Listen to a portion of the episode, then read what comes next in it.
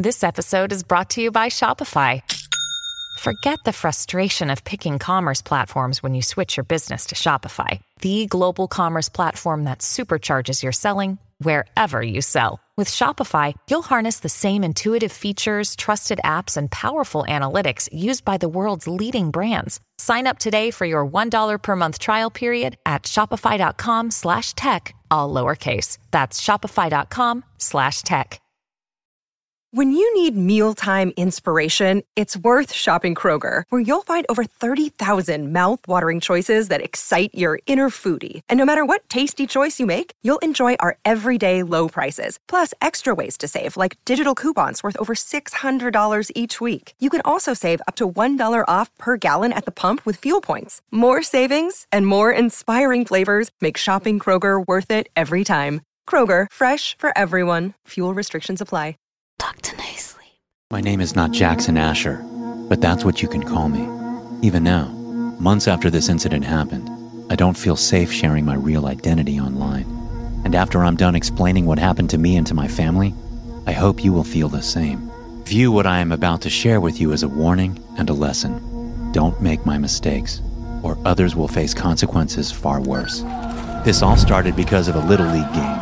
My youngest, Landon, has a game every Thursday, and for the longest time, I'd been putting off being present. When I did go, I decided to be the best dad I could be and snap pictures of every hit and run that he had. After the game, I shared Landon's game pictures across Instagram and Facebook.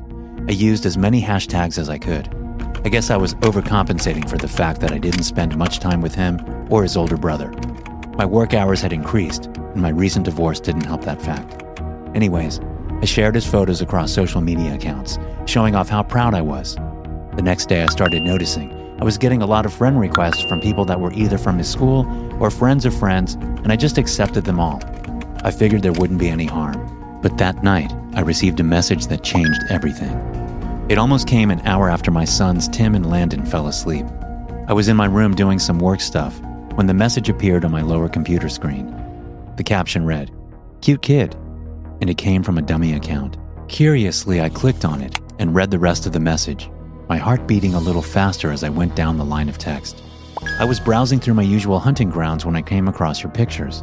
Your children remind me so much of my darling Avery. She was my first. Now, with your pictures a tap away, she won't be my last. I immediately deleted it and tried not to shudder. Still, I thought that would be the end of it. I took down all my accounts, worried that some other sicko might be out there. All of a sudden, I received several new messages, each from different burner accounts, and all of them from the stalker. They had decided to take things to the next level. Each email had attached a picture of Landon or his Little League team along with a warning of what was to come. I thought you should be aware that I decided to keep copies of all those lovely pictures you posted so freely. If you want to see what I'm doing with them, click the link below. I couldn't resist. I needed to know what this was. The link took me to a website that alerted my typical firewall software that I was leaving the security of the internet and entering the dark web. The pictures were of my son Landon, and all were neatly arranged with price tags alongside them. Then I got another message from the predator. Sharing is caring, but if you share this with the police, I can guarantee a lot worse is going to happen. I dared to reply to them to find out what their endgame was. I will give you anything you want, just don't hurt me or my children, I typed out. I got an almost instant reply. And where is the fun in that? My body felt numb. A worse feeling wiggled its way into my heart as I realized that this pervert wasn't in it for the money. This isn't a game. This is my family, I typed back. For now, you mean? You're bluffing. I'm going to the police and they will nail your ass to the wall, I replied. Try me, Jackie boy. I didn't know what to do.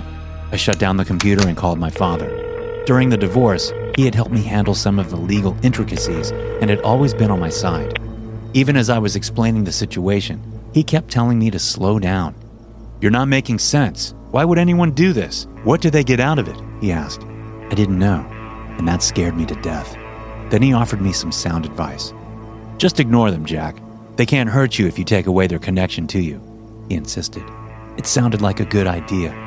I told him thank you and tried to get some sleep, but the predator had other plans. Just as I was fully in dreamland, my phone buzzed. A dozen more messages flooded my screen. I clicked on all of them to mark them as spam and tried to lay back down. I even made sure Landon and Tim were fine, just because the disturbing messages were making me paranoid. Then another message made me stop dead in my tracks. Sleep well, Jackie, the caption read. I opened it and found that I was watching a video of myself walking into my boys' room and tucking them into bed. I looked up at my home security system and screamed in fury.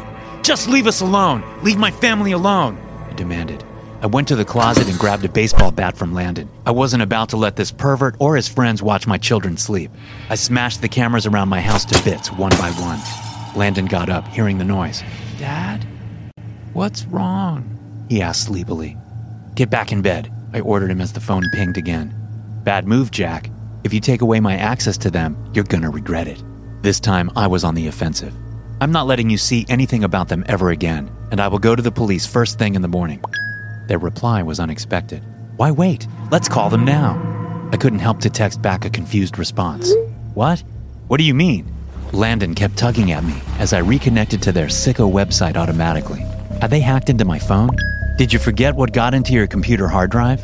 Now, I don't know about you, but it looks pretty bad to have all these pics of other people's kids for sale, Jack, the message said. I knew what was happening, and I felt powerless to stop it. This was blackmail, a power play. They had linked all of their twisted messages directly to my computer, making the connection to them untraceable. I couldn't help but to break down in tears. I just want this to stop. Make it stop. Send me more pictures, and we can keep this between us. No one has to know, he replied.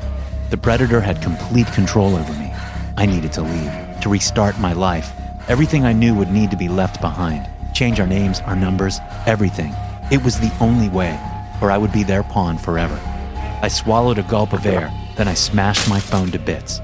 I went to the back laundry room and cut off the power to the house, waking up Landon and Tim. Dad, it's the middle of the night. Where are we going? They asked as I got them dressed. Put your shoes on. We have to leave, told them. They were half asleep and didn't question me. We got into the car and I started to drive. We kept going for hours. My first instinct was to take them to their moms. They would be safer there while I sorted this out. We got there just after sunrise. I demanded she not ask questions and kissed my boys goodbye. Some part of me felt like it was going to be for a very long time. Tears fell down my face as I waved and drove off to try and make amends for such a simple, careless mistake. It's been a few months since, and I have done all I can to keep them safe and to recreate my identity. But I don't think we are out of the woods yet, because my wife tells me sometimes she gets strange emails too. No subject, just attachments with pictures of the boys. Never open them, never even consider clicking on them, I warned her. Will we ever be safe again? What scares me most is the fact that I don't think I will ever know for sure. Thanks for watching. You can watch another scary animation here. Also, don't forget to subscribe and to hit that notification bell to stay tuned for future videos. Thank you so much for tuning in. If you're listening on Spotify, don't forget to hit that follow button to get notified every time a new episode is released. Also, please take a second to leave a rating for the podcast. This is so important to help the podcast grow. Thank you.